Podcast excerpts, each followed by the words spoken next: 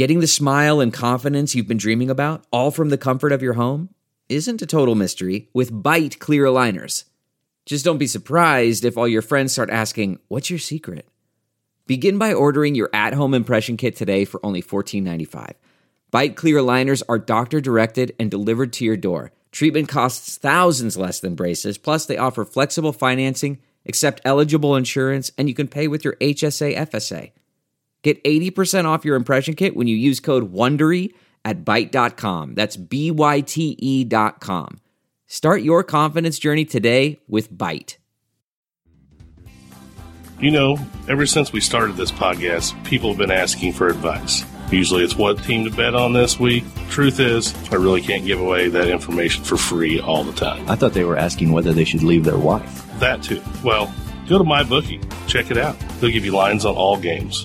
You bet any sport. It's wonderful. You don't need me to talk to you. The Greek doesn't have to be in your ear all the time. Remember, who you're betting on is just as important as who you're betting with. And that's why I always tell people to bet with MyBookie. Trust me, guys, they're your best bet this season. If you're willing to deposit after 7 p.m. Eastern Time, they will give you an additional $25 free play on any deposit over $100. You can use promo code MIZ25. Join now, and MyBookie will match your deposit dollar for dollar. It's up to you guys, but I'd wait until after dinner and take advantage of this extra 25 bucks. You play, you win, you get paid. Take it from the Greek. MyBookie is the way to go. Hey, Collin. Collin, are you there?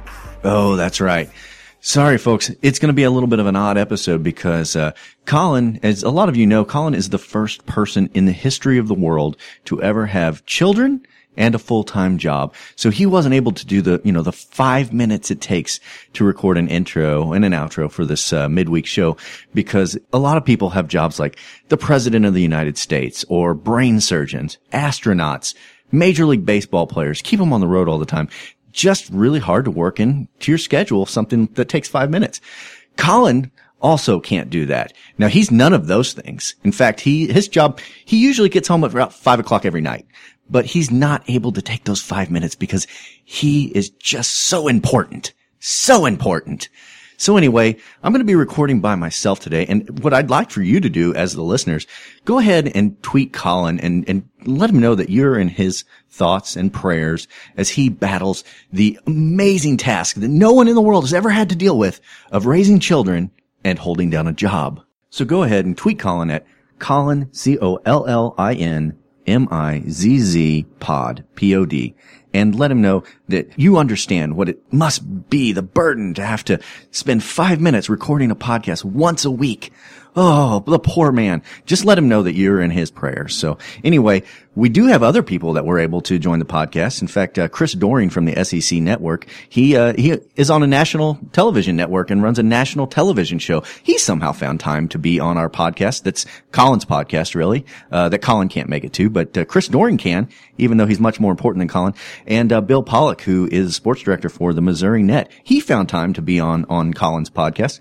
And then, of course, uh, Caleb the Greek, as always, wouldn't miss it. Caleb could be having a heart attack in real time and would still try to make the podcast. Collin wouldn't, but Caleb would.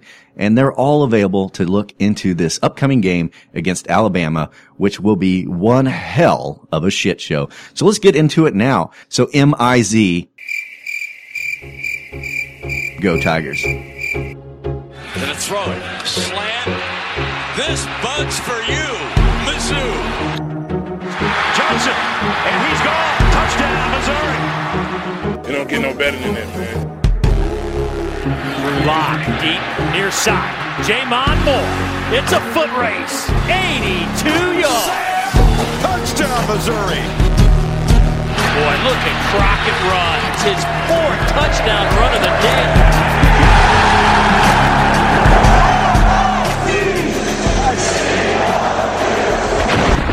This is the Mazodcast.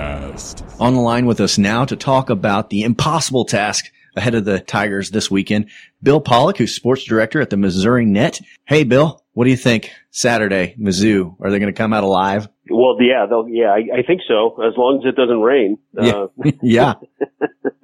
we saw what they can, you know, we saw what they do in the elements, but uh, yeah, this is just, it's one of those games when you looked at the schedule, you looked at Georgia and you looked at Mizzou at the beginning of the year and said, okay, well, there's there's mean, you have to be to be realistic about this. I've been trying to formulate for the, the first couple of days here of this week, you know, what would it take for Mizzou to win? I, I don't even know if I have an answer for that. And, and it's not necessarily a knock against Missouri. It's just Alabama's that freaking good. Yeah. I mean, it's incredible. Yeah. It's just, it's crazy. It reminds me sometimes, you know, when we bring in these cupcakes and we pay them to come to Columbia and you know they're going to lose, what do they even want to come out of this game with? That's how I feel about this Alabama game. You know, like what does Missouri want to accomplish from having gone to Tuscaloosa and taking almost a surefire loss? Yeah. You know, I, I think, uh, and, and they won't say, you know, a loss, but, you know, Barry Odom, I was at his press conference this week and, and they really are, are trying to stay away from the opponent. And I think what he's looking for is that this team can bounce back from that devastating loss at South Carolina, that they get back to their day to day routine, what they do to prepare for an opponent, how they prepare for an opponent, how they go through their practices, all of those type of things.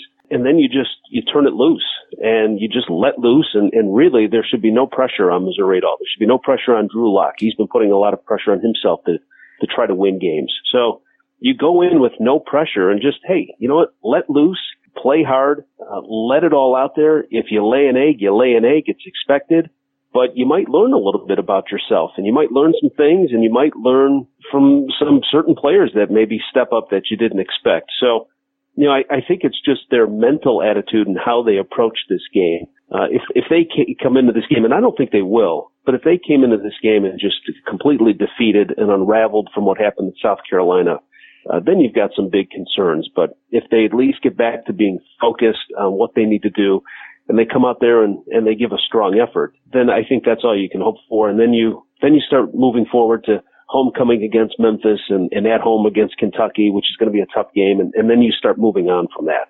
Yeah, I mean, I guess if, if once you've played Alabama in Tuscaloosa, you're not intimidated by anyone anymore on the rest of your schedule. You know, no one else is going to give you the shivers after having gone through that. Yeah, absolutely. And uh, the DeMarkus Acy, I spoke with him, and he said, you know, this is as close to uh, NFL competition that that we're going to get to, and that some guys will ever see. So, I mean, that's yeah. that's the type of level they're they're putting it. I'm not saying that Alabama could beat an NFL team. I'm not getting into that, you know, stupid debate, but just in terms of, of top notch talent, uh, in, in playing, you know, I, you could almost argue the best player at every position that they'll, they'll face this year. And I think that's what he meant by that. So, yeah, see what you're made of and, um, and go out there and play the game and don't necessarily worry about the score, but, you know, worry about the process as coaches.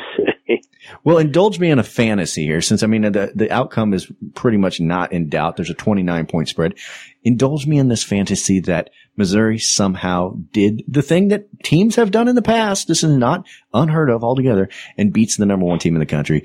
What does that do for this team? What does it do for the fan base? What does it do for Barry Odom? What do the next few days look like after a monumental win from the Missouri Tigers? Well, it would, it would be crazy without a doubt. I think people show up at the airport. Yeah. And welcome them back. Uh, I think there's huge celebrations downtown. Uh, and it yeah. just, it, it rocks uh, the SEC because now your college football playoff is completely thrown off whack. Yeah. Uh, that's that's the immediate response. What ends up happening after that is the following weekend at homecoming they they lose by three to Memphis. they lay an egg because yeah. I mean, I'm t- I'm telling you in in the time that I've been covering Mizzou at, at my time at Missouri Net, I mean that's been the case. I mean I'll go all the way back let's go to 07. If we've got a few minutes, man, 07, they beat Kansas at Arrowhead Stadium. They're number one for a week. Big 12 championship game, lay an egg, lose to Oklahoma. Now I know they lost earlier in the year too, but you had a chance to really propel yourself and do something big. You lost. The next year, they win at Nebraska, 52-17. Uh, they, they turn around, uh, and then lose at home against Oklahoma State, 28-23, get blown up Texas. Uh, 2010 homecoming, they beat Oklahoma what do they do the next week? They go to Nebraska and lay an egg. I mean, it's a, you could just go through the list of, of these games where there's these monumental wins. And it's like, okay, this is the opportunity here where Mizzou is going to get over that hump. And then they just they fall back down the hill. And, well, it dates um, back to 1960. I mean, when when they beat Oklahoma in Norman, it's like you said, people met them at the airport. They escorted them to campus in fire trucks, and the next week they all they have to do is beat Kansas to win the national title, and uh, they laid an egg, and, yeah. and the tradition continues. it's it, you know, I don't know if they're cursed or what, but uh, listen, hey, I'll if, take that. I'll take that scenario, honestly. Yeah. Listen, I mean, even if Tua has a bad game, even if they overlook Mizzou, Alabama struggled against covering Arkansas's tight ends. If Albert O has a huge game, Drew Lock plays out of his mind. They can't figure out the run game, which, um, you know, is one of the top run games in the country that the Tigers have. Uh, if all of those things fall into place, you still have the officials who are somehow going to screw Mizzou and, and keep Alabama at number one. Yeah, that's right. I, I was having lunch with a, a, a buddy today, one of our uh, uh, radio affiliates, and he said, you know, he's look, but it just seems to me like the officials screw Mizzou at every chance they get. And, um, you know, I, I don't like to subscribe to that type of stuff. I never like to blame the refs, but right. I mean, I'm trying to think of a time where Mizzou didn't get jobbed on a, on a close, on a close call in SEC play. Boy, I tell you what, this season, it started with the Purdue game. There were some questionable calls. Of course, they, uh, debated the uh, touchdown reversal at the Purdue game, but then the Georgia game and South Carolina game, just horrific, monumental bad calls with the replay in effect. That's what gets me is that the, the replay screws us. You know, that the whole point Yeah. of replay's existence is to keep teams from being screwed. Uh, yet, here we are. Yeah. Look, I mean, you can look at that Crockett run for the, the touchdown and you can look at it and say, man, I see a little bit of green there. Boy, he might be online. But I mean, there's Certainly not definitive. doubt. I don't see anything definitive that says, well, yeah, they, they got to call that back. Right. So I'm thinking as I'm watching the game, all right, well, that's a touchdown. I know they can look at it all they want. And they come back and say no touchdowns. Yeah. Now, I'm not blaming that loss on, on that call, but it's those type of calls that add up. And, and I think, you know, as a team and as a coaching staff, you know, you got to be like, what the hell? What the hell's going on here? I mean, are we ever going to get a break? Uh, I certainly so- hope there were some phone calls that were heated uh, from Missouri to the Oh, SEC I'm sure. office. Yeah. Sure. Now, listen, you can't take two penalties and end up back at the 46 yard No, line. No, they certainly shot them. You know. They shot themselves in the foot, but that was that call was the start of where everything started to spiral. So, all right, Bill, Missouri is going to very likely have three straight losses. Uh, you know, we knew they were going to probably two out of three of these games would be lost, but we we blew the South Carolina one. Where do you see Missouri finishing in the rest of the season? I mean, what what do you think is a realistic look for the Tigers after going through this tough stretch of games and a very favorable schedule or more favorable schedule to finish out? Yeah. Yep. You know, I, I think um, I think seven and five. You know, I, I think that uh, the Kentucky game and at Florida are going to be tough. I, I think those are going to be a couple of a couple of losses. You know, I look at uh, Memphis. That should be a win.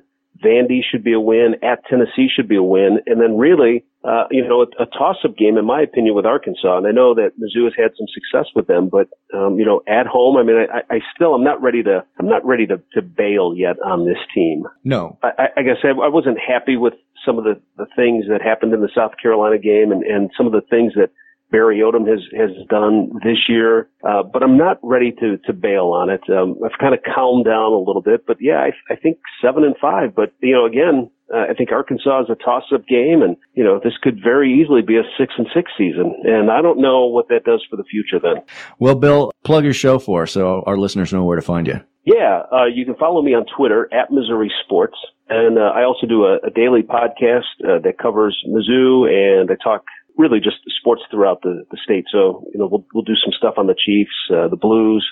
Uh, we have a segment that's called Yo, What's Up, and uh, we get comments from from Mike Yo.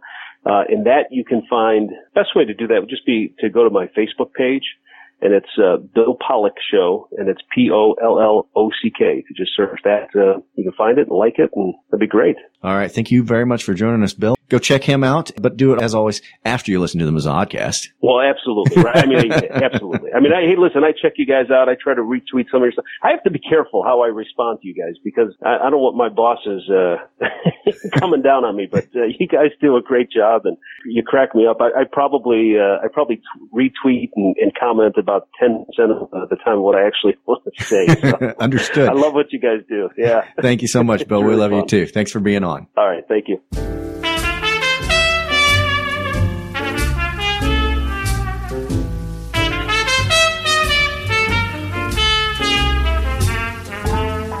We lived our little drama. We kissed in a field of white, and stars fell on Alabama last night. I can't forget the glamour.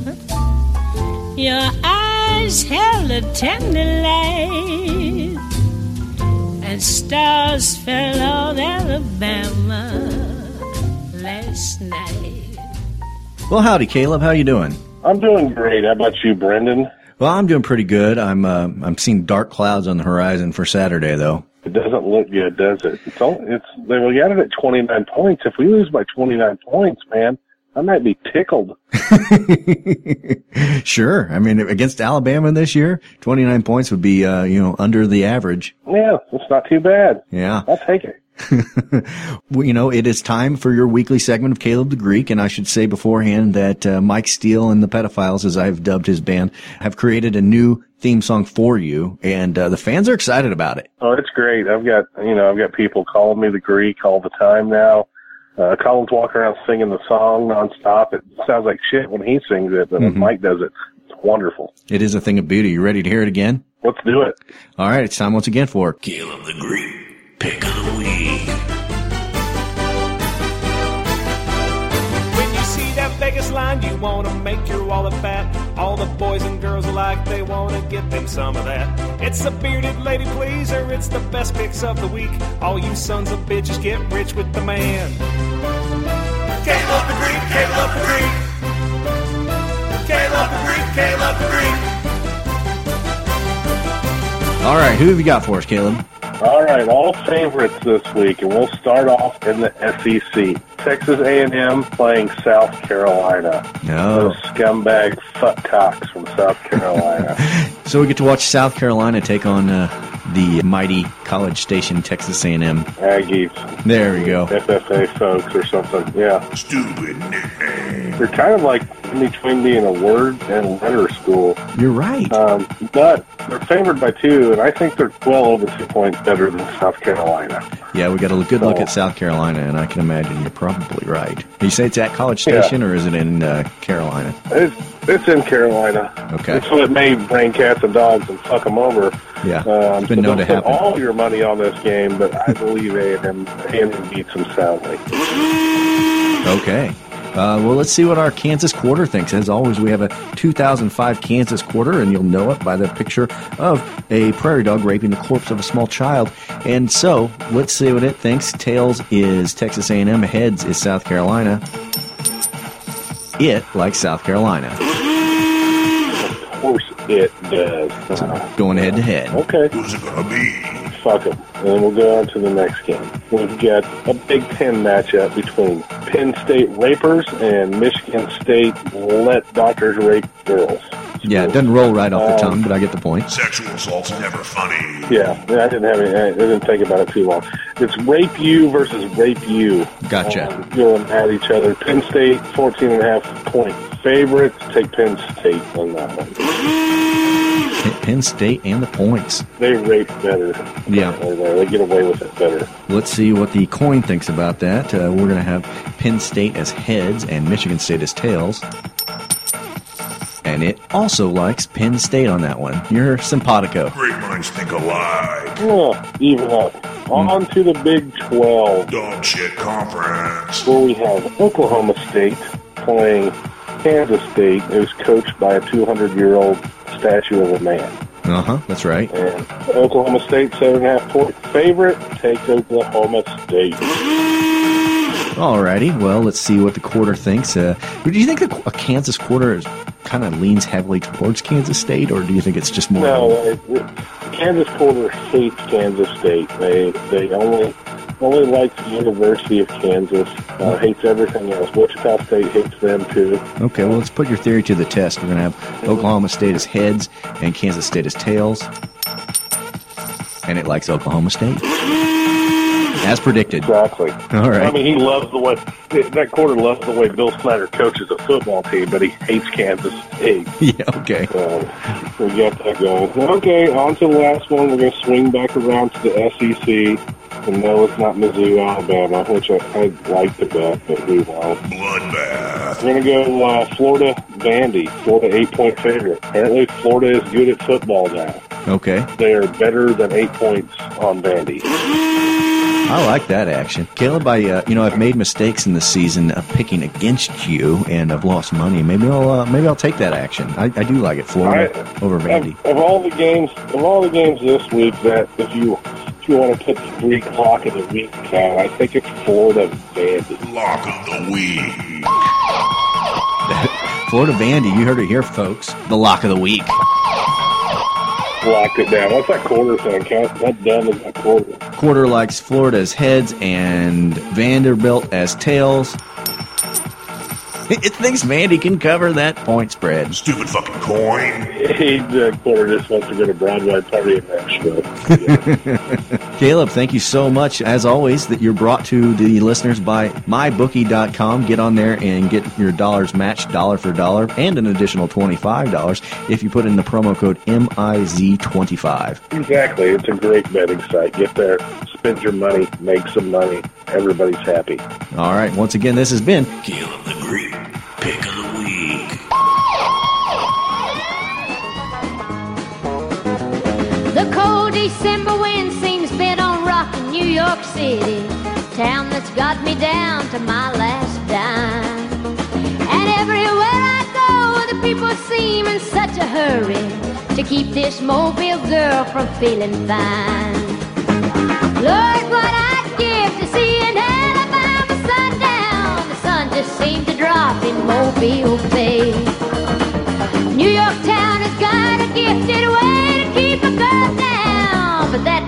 Was the Mobile way. No, no, that never was. Joining us now from the SEC Network, you are familiar with him every Saturday, along with Dari Nowkhah and Gene Chizik on SEC Now on the SEC Network. Chris Doering is with us. Thanks for joining us again, Chris. Hey, good to be on with you guys. So we have the unenviable task of uh, facing Alabama at Tuscaloosa this weekend. I don't know that I've spoken with anyone in the world, the most optimistic Mizzou fan out there who thinks the Tigers have the remote chance of winning this game.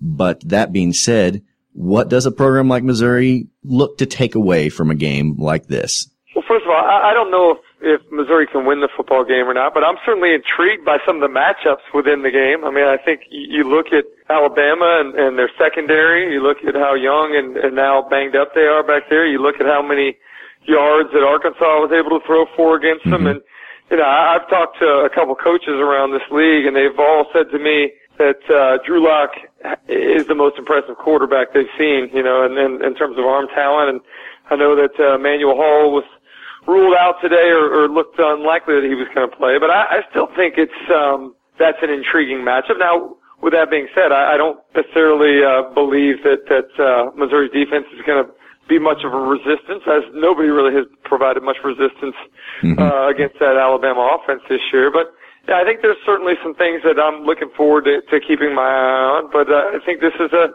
it's a great measuring stick. I mean, anybody that's a competitor wants to play against the best. They want to go to one of the most hostile environments in the in the country and and see how they can do. So I I, I imagine that Barry Odom's got those guys fired up to go in there and and uh, you know see see where they are, see where they stack up in terms of the best in the country. You mentioned the 31 points that Arkansas put up against Alabama last weekend.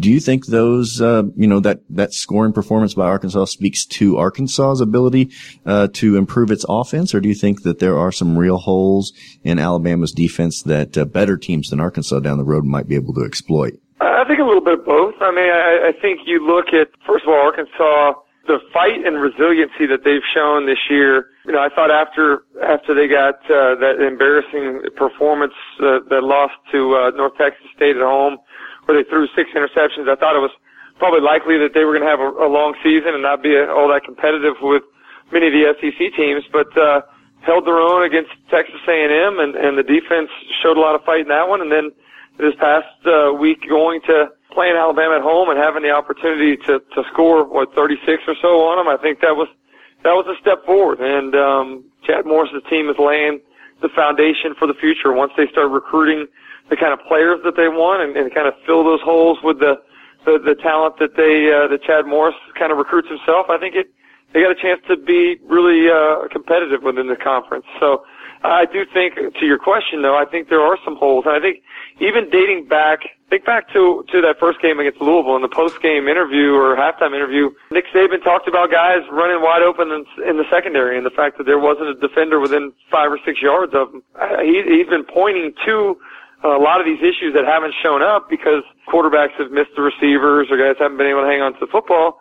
But there have been a lot of mistakes when it comes to communication in the secondary, when it comes to guys understanding their assignment, alignment, and passing guys off to other folks. So I do think there are some issues in the secondary, especially now Trevon Diggs being out. It makes it it makes them even more thin. And I think it's interesting to see how um, Derek Dooley kind of chooses to attack Alabama's defense because as I, I, I look at Missouri this year, they've been impressive to me in terms of the physicality they they developed and the fact that they've been able to to run the football as well as they have. I mean, going out against South Carolina the other day and running the ball for what 260 yards or so.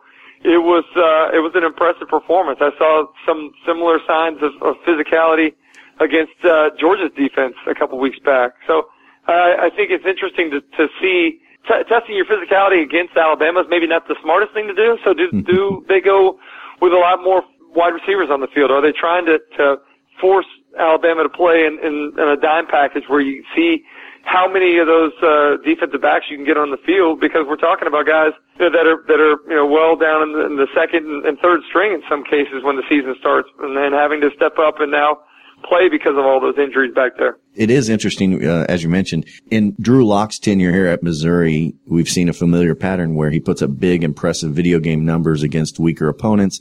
And then when we play teams like Georgia or Alabama, the receivers, the open spots seem to dry up. Drew Lock doesn't yeah. have any success. And, uh, this year, as you mentioned, Derek Dooley's offense has integrated that running game in a way that it hadn't been in the Heupel era, but we haven't seen that translate into big wins yet. Uh, obviously, going into this season, we kind of looked at Georgia and Alabama as likely losses. But last week against South Carolina, as you mentioned, the, the running game was strong. Um, you know, the, the passing game had thinned out against the better SEC defenses and the running game stepped up, but we still weren't able to get over that hump. And it seems like a lot of Missouri fans anyway look at that South Carolina game and the fact that it was really a collapse in the third quarter of a winnable game and yeah. uh, put a lot of pressure on the season and the remainder of it, particularly after the Alabama game. Yeah. I don't know. What, what do you see and what do you think would, is a reasonable goal to say that this program is better than it was a year ago. This program is moving forward in the right direction for Barry Odom. Well, let me, let me say this first in, in regards to the game against South Carolina. I was really confused as to why Missouri got away from running the football. I mean, especially when the weather yeah. got bad, they'd had such success moving the ball on the ground and all of a sudden the the rain's falling as hard as I've ever seen it, and you get down in the red zone and you're throwing you know back to back passes to uh, I believe Albert O dropped one there, or one was out of his reach, and and I remember uh, I think on the two point conversion try throwing a fade, a jump ball out on the side you know, down the left sideline. So I, I just I didn't understand why they got away from running the football. It is very difficult to catch the ball in that kind of rain. I can tell you firsthand. And, um, you know, certainly I, I didn't think that was the best way to go about trying to finish some of those drives off. But with that being said, you know, I, I do think this is a season where, you know, a lot of people came in excited about the way that Missouri finished the year last year. I think there were a lot of people that probably deservedly so were skeptical of that finish and the opponents that they beat in the in the latter portion of the schedule were not the strongest on their schedule. So I, I have been impressed though, going to Purdue and getting revenge for what was their worst performance of the year last year. I thought that was impressive. Again, even though I know there's not no, nothing given for moral victories, but I thought the way they played Georgia in the first half to hold Georgia's offense to just six points to run the ball the way they did at them, I thought there was a lot of a lot of uh, positive in that. And as you you roll the rest of the way, you know, out, out in the second half of the season, you get a chance to to to play Memphis at home, which you know should be a winnable game um, I'm excited about seeing the Kentucky matchup. I mean, Kentucky was was um, you know the blueprint was laid out for how you beat them in that uh, loss to Texas A&M the other night. I'm interested to see if Missouri has the the personnel defensively to to stop the run the way that uh, Texas A&M did. You know, the trip to to Gainesville should be a, a an interesting one. As, as much as everybody's fired up about the the the Gator the Gator team as a whole, there's still a lot of um, questions about the offense. So I, don't look at any game outside of um, Alabama on the schedule and say, wow, they don't have a chance in it. I mean, especially finishing on the season off with with Vandy, Tennessee, and Arkansas. I mean, I would I would think that um, they got a chance to to create some momentum going into the postseason. So I I, I feel good about where this team is right now. I like um, you know I had a chance to be there in the spring to do the to cover the spring game for the SEC network and uh, was curious as I talked to the coaches about you know how how this how this team was going to look offensively, uh, how they were going to look receiver wise. I think there was a big concern about Emanuel Hall and how he would be able to take over as the number one receiver in that group. Um, how you replace J'Mon Moore's production from last year, and uh, I think they've answered those questions really well. In fact, you know, I was looking at some of the stats before I, I went on with you, and this is an offense that's averaging more points now than they did last year. Uh, they're they're still you know, getting a ton of plays off. I think they average 85 plays a game. And so they, they have done some things differently in terms of, um, the scheme, the passing game, committing a little bit more to the run. But I think it's made them an overall better team as a whole. So I'm just, um, I'm excited to see how this all kind of evolves as the second half of the season plays out. Yeah, when I listen to you uh, sort of lay out the way the schedule looks, it gives me a little bit more optimism, I guess, because I think coming off the South Carolina game, a lot of Missouri fans are sort of demoralized. Although, as you mentioned, you know, there's this three game stretch: Georgia, South Carolina, Alabama, and we knew, of course, that that would be the most difficult part of the season. And if we were to get one win, that would be a good stepping stone to have maybe a special season. Mm-hmm. But but uh, now looking at the the you know having some of the season unfold before us. Some of those teams like Florida and Kentucky, uh, who I don't know. I mean, it, I think there's like Missouri a lot of times with other teams. There's expectations with Kentucky built in that often aren't fair. And I think coming off the season they had with the change of coach, maybe Florida, there was hopes that they wouldn't come, have come as far along as maybe it looks like they have. And so some of the games that maybe Missouri fans would say, Oh, those are winnable. They're still winnable, but, yeah. but they look like teams that they're not going to just let us have it any, by any means. I mean, Florida is starting to look better and better. Um, Kentucky, we've seen some of the things they've done and we were, we were not believers. I think you sent out a tweet and, and on our end, we are like, Oh no, you're just jumping on the bandwagon. we're wrong. You were right. Kentucky's for real this year. So, yeah. you know, I think what you're saying is true, but, but unlike last year, I don't think we've got just one dog after the other. Um, you know, Arkansas was a dog. Tennessee was a dog. Florida was a dog and we got them at the best possible times. And, and I don't know that that's going to be the case this year. So not saying Missouri can't do it again, but uh, they're really going to have to fight for it is what I'm guess I'm getting at. Yeah, I mean, I, I think a couple storylines for me this year, and then the surprise of, of Kentucky being as good as they are. And again, I believe in, in who they are despite losing that game in College Station on Saturday. Mm-hmm. Um, and then how poor Auburn has been. I think Auburn, their fall offensively is, is maybe one of the most shocking things to me in the conference. But the other big storyline for me is just uh, how impressive the East is this year. Right now, uh, the East does hold a, a small lead in terms of head-to-head uh, wins. Um, I know that's probably going to change this weekend given some of the matchups that the East and West uh, have, but uh, I do think there's an improvement. And as I, you know, I talk about a lot, me and Dari and Chiz and, and our producer Brad after the after the show on Saturday night, we kind of get together and we rank our our one to fourteen power rankings from that week, and um, I think it's interesting just to see how difficult it is sometimes in ranking, you know, the, the four through eight teams. And a lot of those, uh, in my rankings, have been teams from the East. I think there's a very competitive second tier in the East behind Georgia. I think Missouri's in there, uh, Florida's in there, Kentucky's in there.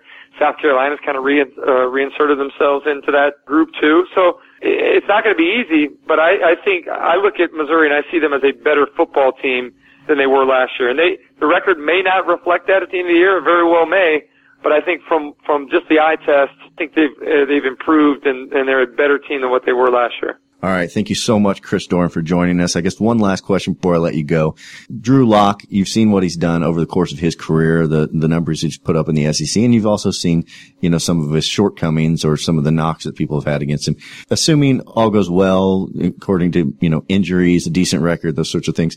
Uh, what would you say NFL wise? Would you project him anywhere at this yeah. stage to say where he might go after his college career is over? Yeah, you know, I don't, I don't know about, um, you know where he might end up in terms of uh, a team. But I, right. I think he's a guy that's a a top ten selection. I mean, I, I love the kid, and having had a chance to cover some of his games in his career, and, and having been there in the spring, I loved sitting down with him and listening to his honesty and his rationale for why he returned for his senior season and how excited he was to have a guy in Derek Dooley that had coached in the NFL that, that could teach him more than what he already knew. And I love the fact that he admitted to being embarrassed about his lack of knowledge and, and inferiority complex when it came to, to getting up on the on the board and, and drawing up defenses and talking about reads and progression. So um, I, I think he's probably going to benefit significantly from what uh, Derek Dooley is, is teaching him now, and um, know, I think he's going to be a, a great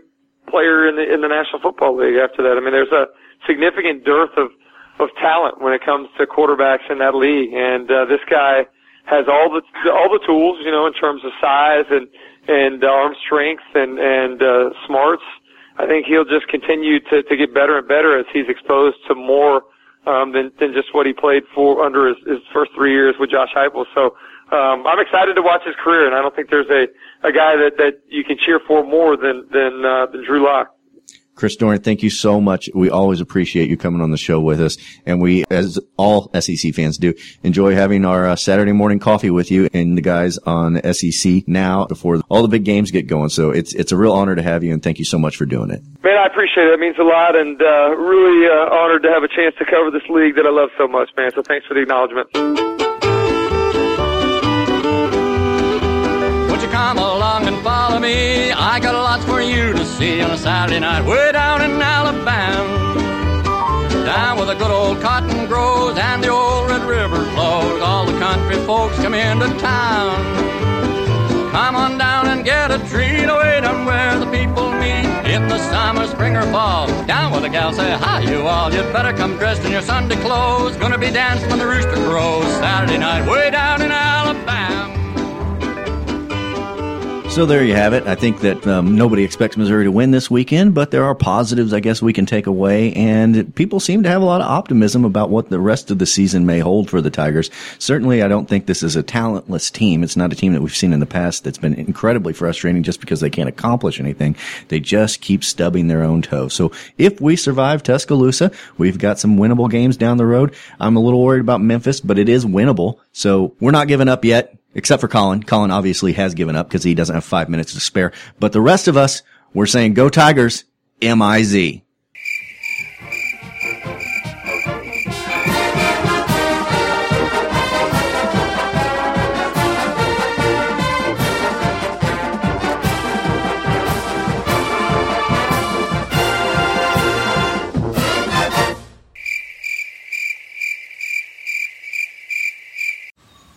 Man, that sunset is gorgeous. Grill, patio, sunset. Hard to get better than that. Unless you're browsing Carvana's inventory while you soak it all in. Oh, burger time. So sit back, get comfortable. Carvana's got thousands of cars under $20,000 just waiting for you. I could stay here forever.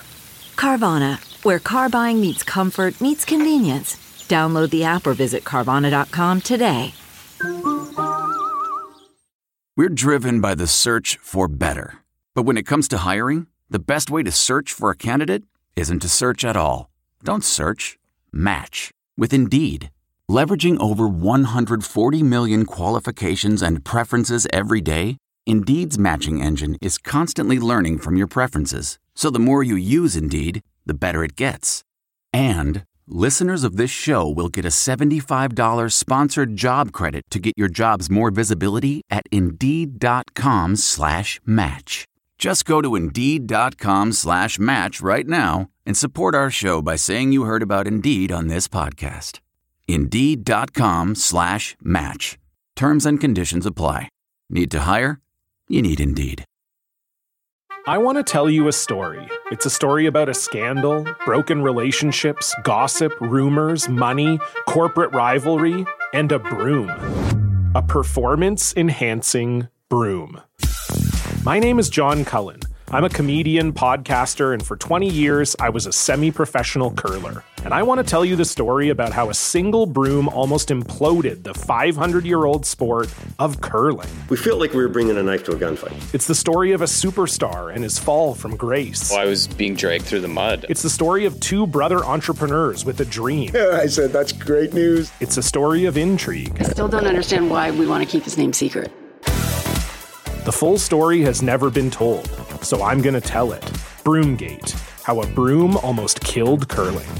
It was a year I'd like to forget. To listen to Broomgate, search for Broomgate in your favorite podcast app. That's all one word Broomgate. The comfort of your favorite seat is now your comfy car selling command center, thanks to Carvana. It doesn't get any better than this. Your favorite seat's the best spot in the house. Make it even better by entering your license plate or VIN and getting a real offer in minutes. There really is no place like home. And speaking of home, Carvana will pick up your car from yours after you finalize your offer. Visit Carvana.com or download the app and sell your car from your comfy place.